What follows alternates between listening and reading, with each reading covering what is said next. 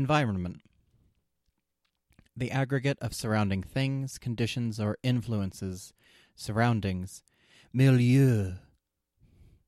The social and cultural forces that shape the life of a person or a population. Hey, folks. Welcome to another episode of Another Way. I think this is episode 20. I should know off the top of my head, but I don't. I don't know. I'm not sure. I'm just so um I was going to say busy. but really I'm just scatterbrained. Because I'm busy. Yeah, that's that's that's why. That sounds good, right? Took last week off. I apologize for those of you who listen loyally. I hope I hope you exist. it's hard to tell just from um, the numbers I see on the the site's uh, analytics thing of a bobber. You can always tweet me, and then I'll definitely know at that KJ Bell. Although I read a thing recently that said you're not supposed to ask for that. yeah, it's been it's been crazy. It's been a crazy couple of weeks, but I just wrapped up the craziness. So now I have I have so much time.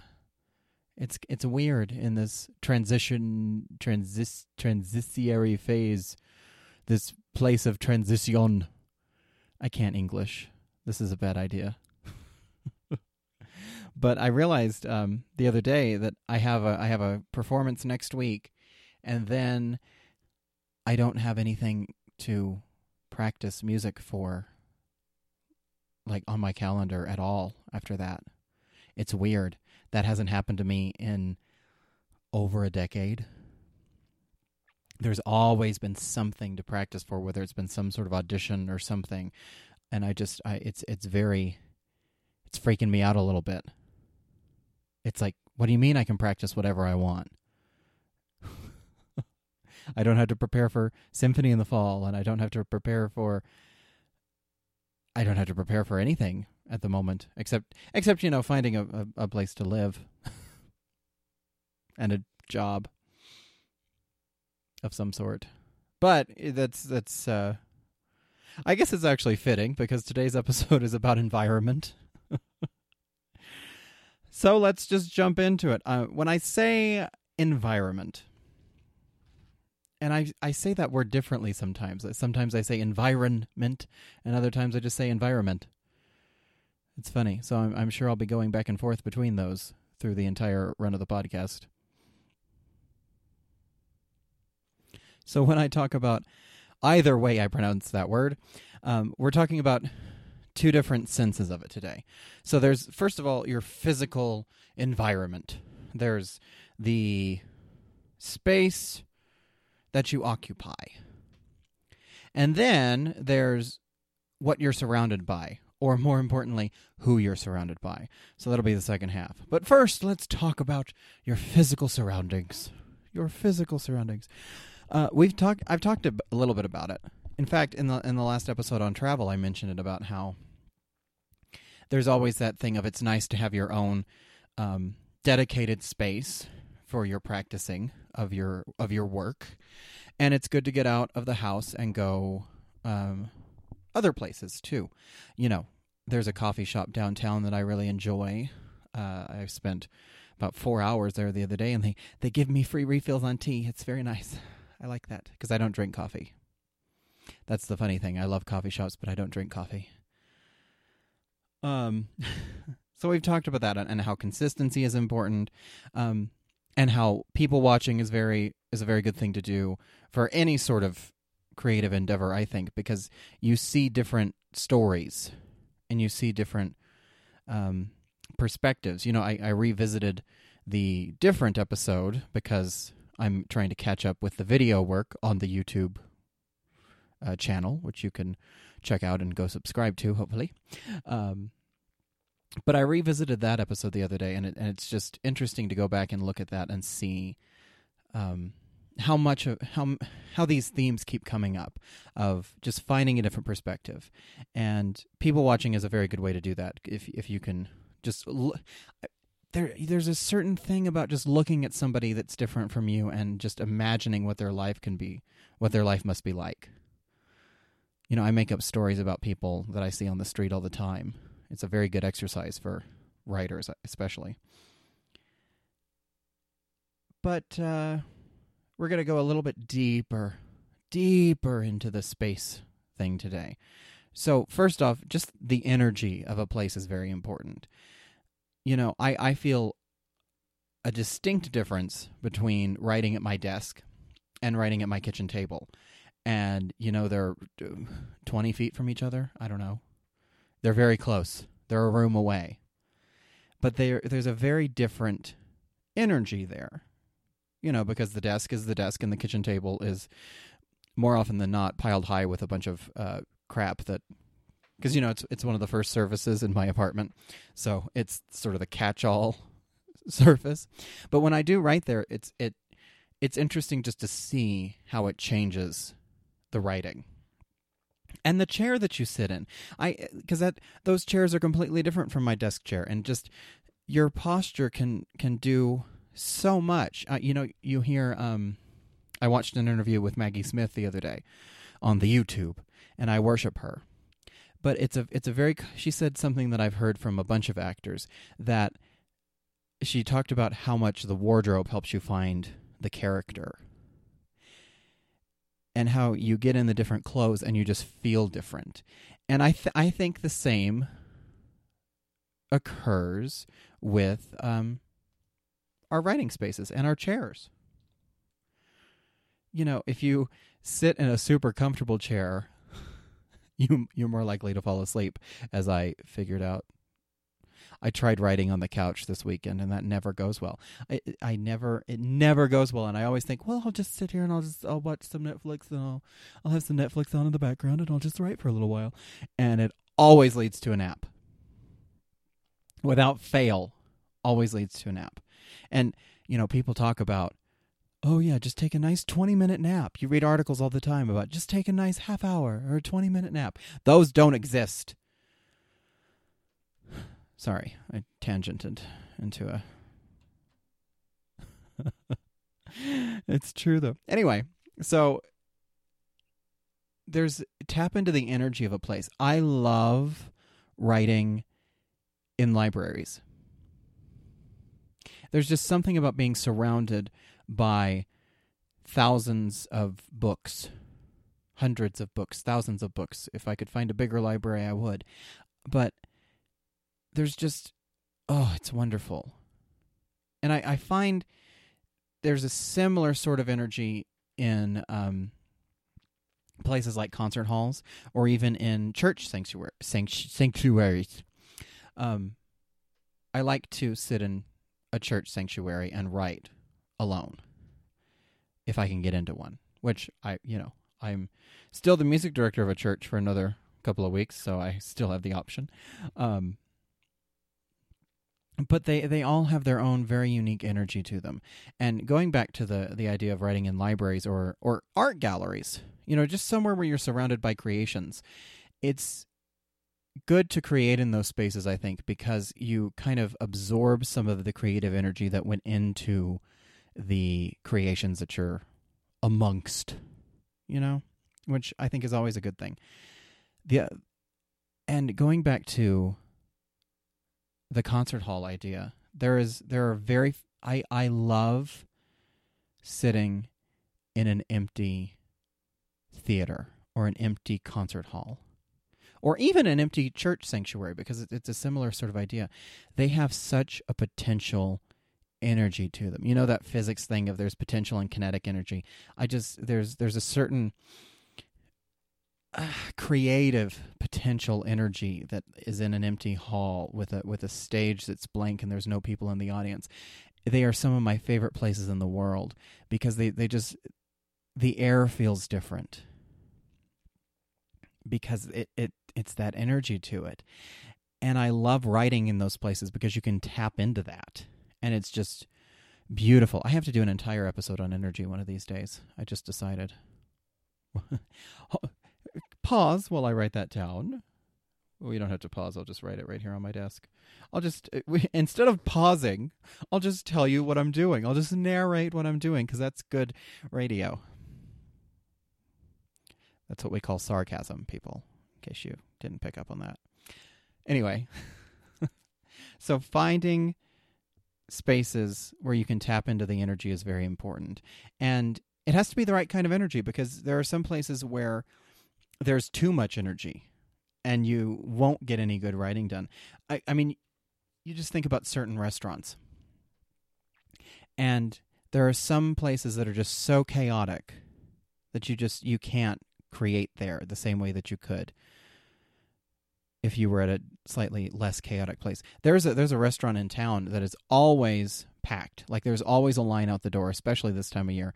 And it's the food is all right, but I hate going there because you cannot ha- it is impossible to have a conversation because it's all echoey and there's so many people and it's impossible to have a conversation there there's no way i could take my notebook there and write and get anything good done so it's it's that sort of an idea you have to think about the energy of a place even even the same place one of the one of the restaurants i enjoy going to and sitting and writing for a long time at its at its peak, it's sort of like that place I just talked about a second ago, where it's it's so busy and you it's hard to concentrate. That's why I go during the off hours, where it's it's perfect. So it's not always about just the space itself. Sometimes it's about what's filling the space, which will connect to the second half of the episode. You see how I did that? It's like I planned that, although that particular part was not planned. Um,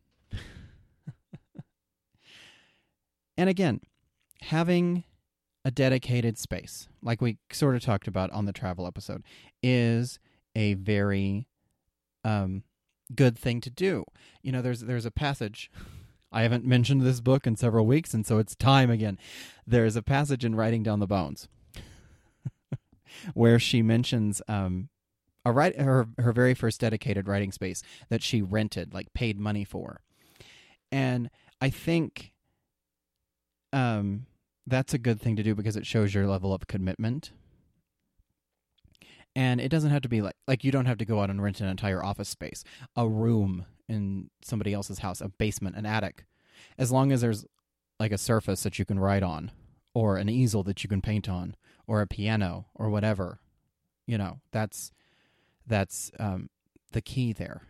But the thing I like about having a space that is separate from your home is that there is a clear delineation. You know, the problem I have is that my main writing space is 20 feet from my bed. It's very hard to separate the work from the personal in that case. I mean, if you think about a job, if you for most jobs you go to the place and you do the job and you go home and there's that clear distinction of quitting time. I have a hard time understanding what that's like because I'm a teacher. and my work always comes home with me in some way, shape, or form. Um, but there's something to be said about the idea of, you know, the old time card punch out, clock in and clock out, clock out sort of idea, because it does allow you some sanity, I think. And so you can get that if you have your if you have a separate area. And it doesn't have to be fancy. Like I said, just a space somewhere. And the paying for it thing shows your dedication, but it isn't necessary. In fact, I would say it's not even like on the list of things to do. It's way down there. Um, yeah, but and here's here's one of those moments where I'm going to flip around because the entire point of all of that you, you just it, it comes back to this. Just do the thing. You don't need a fancy dedicated writing studio. You don't need you don't even need a separate desk okay you can do this anywhere you can do this on a corner of the kitchen counter if that's all that you can carve out right now just do it just do the thing that's the most important part all that other stuff I talked about for the past 10 minutes or so, that's very nice. But you just have to do it. really. So, this podcast is brought to you by Great Grand Projects, a creative collective of uh, creative people. oh, maybe I should write my own copy so that I don't have those brain issues. Podcast is also brought to you by Horizon Creative Studios on the web at horizoncreative.com. It's currently, I'm revamping the site a bit. I decided I didn't really like the layout and I wanted to add a uh, blog. So, stay tuned for a revamped horizoncreativestudio.com. You can still go there and check out the podcast. So, yeah, here we go. Environment, part two. Part two. we talked about the physical space. Now we're going to talk about what can fill that. We're going to talk about who you surround yourself with. And a lot of this I am blatantly stealing from a chapter in uh, The Artist's Way by Julia Cameron. Because it is very important. You know, I talked about energy a lot with, with the physical space, but another person's energy is super important as well. You know, it, it's um, there's that there's that thing that I've I've heard from several different sources that it's this idea that you're the sum of the five people you spend the most time with. And on the one hand, I really don't like that, but on the other, I think it makes a whole lot of sense. Because I mean, just think about it. I you are different people depending on who you're around. All of us. There are some people who take that to an extreme and are drastically different to a fault. I know a lot of people like that who are just incredibly different. Like, have you ever heard this phrase? Oh, he's really great one on one, but when he's with a when he's with these people, he's awful. Yeah, that's that's sort of the extreme case of what I'm talking about. But we all do it to a certain extent. I mean, there are things that I can say. I, I'm way different around my best friend than I am around my parents, for example. And that's not a good thing, or that's it's not no good, bad, right, wrong. I had a therapist who used to say that all the time, and I, I every time I hated her when she would say it. That was like the only thing that I hated about our sessions was that phrase: "No good, bad, right, wrong." Oh, I hated it. She was fantastic, except for that one little thing. anyway, talking about the people you surround yourself with, the energy is important because I mean there are people who just you know these people that just suck the energy out of you so there's a there's um one phrase I like from the artist's way. She labels people crazy makers. And crazy makers are the people who like drama and like being the center of the tension. Center of tension, is that what I just said? The center of attention. And so we all have these people in our lives that like the drama, that need the attention of everything. And this is in a part of the book where she's talking about um, how how we block how we can artistically block ourselves, and it's toward the beginning, and she's talking about how you figure out how to unblock yourself, and in the same section where she talks about crazy makers, she talks about how there are people in your lives who are blocked themselves creatively and will then be jealous and try to sabotage you. And I've been that person to a certain extent you know, I've I've talked a lot about. Um, I don't know if I've talked a lot, but I I I'm pretty sure I've mentioned at one point that there was a guy I went to college with who talked about being a composer, and I was every time he would say it, I would just had this running mo- internal dialogue of who does he think he is to call himself that? Like uh, and it was just purely because i didn't feel comfortable calling myself one even though i really wanted to. Um, and that's you know that's the entire point of this of this sort of podcast idea is to help rid yourself of those things but there are people who when you start to do this sort of work will rebel against you and won't like it because it threatens their ideas of themselves She calls those poisonous playmates. But back to crazy makers. Here's the thing that I find so terrifying about crazy makers they can be those blocked people, or they can be totally in touch with themselves artistically.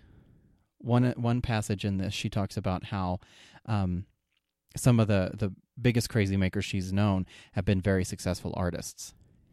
And here's what terrifies me. I think that crazy making can be born out of success a little bit.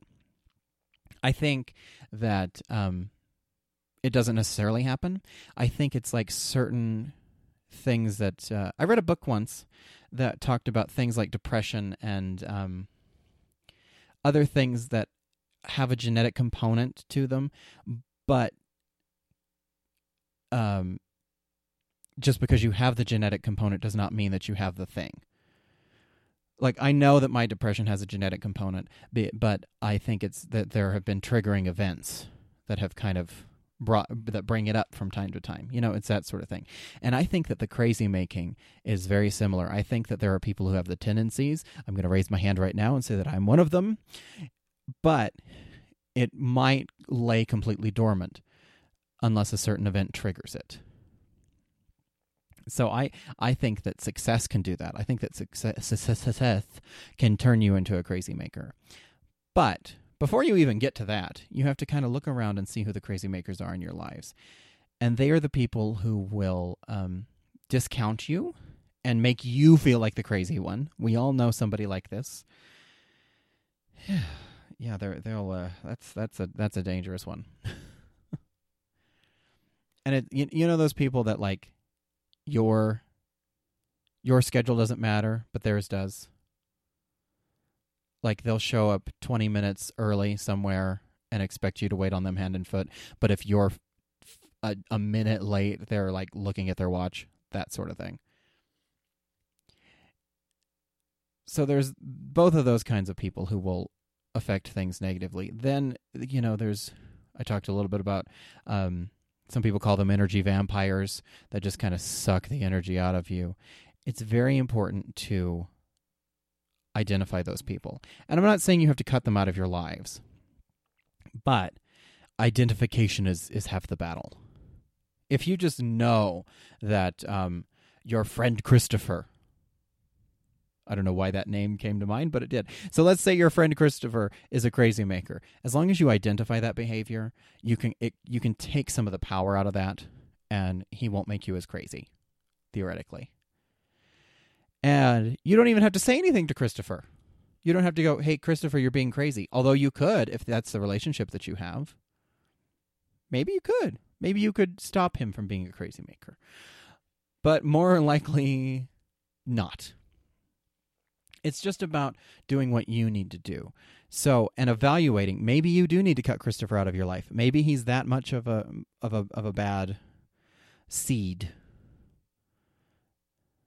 and let's and then there's Jan, who's that blocked, jealous, poisonous playmate type person. Is she getting you down? Like, does she refuse to come up? I feel like I'm saying an infomercial now. Does your friend Jan refuse to come up with you? Does she insist on hanging on to her old ways? Well, for three easy payments of nineteen ninety five. Um, I'm sorry, I don't know what that was. Anyway, um, like I said, you don't necessarily have to cut these people out of your lives. It might be a thing to consider. You just have to see how bad it is. And here's the problem with figuring out who you can trust and who you can't. Sometimes you don't know until they've broken that trust. And I'm pretty sure I've told a story about that before, so I'm not going to repeat it right now. Let's go to a happier end of the spectrum, shall we? Let's talk about the supportive people in your lives. Surrounding yourself with supportive people. There's, um, you know, one of my favorite podcasts is uh, RuPaul. What's What's the Tea with Michelle Visage, and there's a very early episode where they talk about. I think there's five kinds, and I should have looked it up before I recorded this episode, but uh, wouldn't want you thinking that I'm too prepared they they talk about like the five sort of people that you five sort of friends that you need and um one of them was uh, either you need you need your oldest friend, you need a childhood friend, you need a friend that's always got your back, you need a cheerleader, you need it's stuff like that. The thing that I always look for in my supportive people are they going to be honest with me or not? Because I don't want people around me who are just going to tell me yes to agree with me. You know, I want people who are going to tell me the truth. And that's not to say that they go, Oh, I hated that. That was awful. But maybe they go, It's not as good as it could be. Let's do it this way.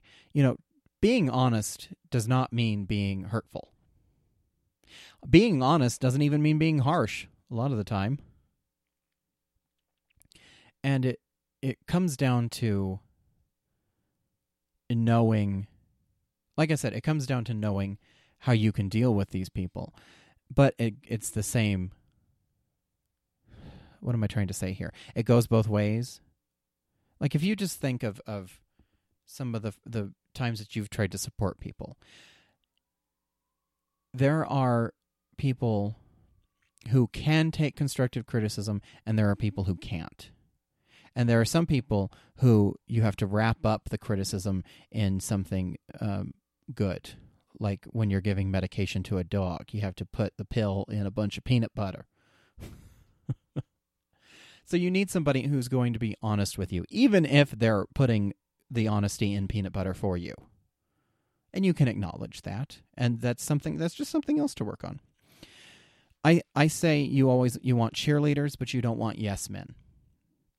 You want people who are going to support you. You want people who are going to tell you to go for it. And that you have the potential and you have the ideas and maybe they help you maybe they don't you know maybe maybe their help is just yes go for it maybe you don't even give them anything to read or anything to listen to or look at or whatever you're working on the encouragement is good as long as it is grounded in reality and the same goes for criticism you know if you, if there are people who are criticizing you super harshly, you got to take that with a grain of salt too, because they could be those crazy makers or those poisonous people, you know. But I almost think that the um, the yes men are worse. The pe- people who tell you, "Oh my God, you're so good," yes, Gaga. like if that's their constant dialogue, there's just uh, there's just something so fake about it. You want authenticity. Like I said, you want people who are going to be honest with you but not necessarily harsh. And finally, mentors. You know, you hear you hear a lot about mentoring. And uh, I just came to this conclusion fairly recently. There's there's a person in my life who I um, consider to be one of my biggest mentors. And I was doing some writing the other day, and I realized that I think that this transition I'm about to go through, this move I'm about to make, is um, one of the best things that I could do because I think I've been using that mentor as a crutch.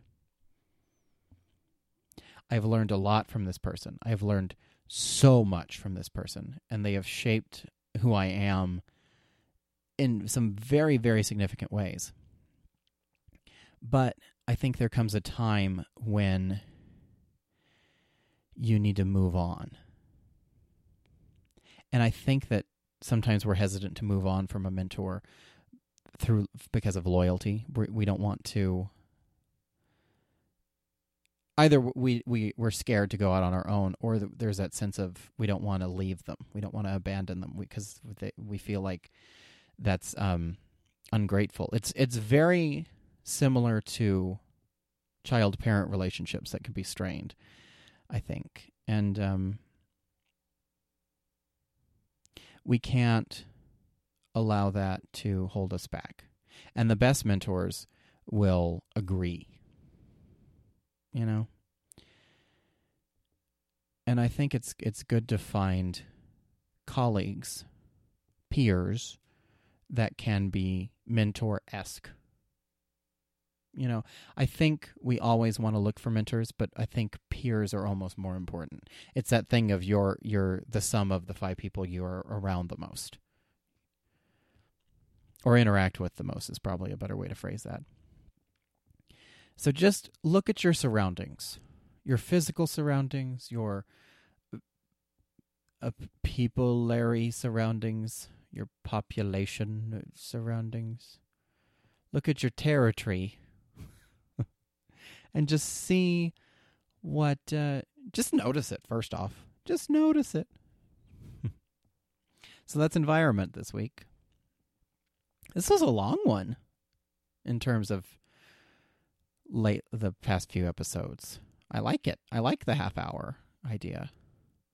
Anyway, um so like I said I'm making some uh tweaks to the site. So that'll be up and running. Look out for that. Um, subscribe to the podcast. Follow me on the Twitter and the Instagram and uh, the Tumblr. I'm I'm that KJ Bell on everything. Um, except Facebook. I don't have the Facebook. Huh. Maybe I should do that. I don't know. I'm bad at this whole marketing thing. so, um, and check out the YouTube channel. I'll put a link, maybe, if I remember. Hopefully, I do. Future me, remember. All right. See you next Tuesday, everybody.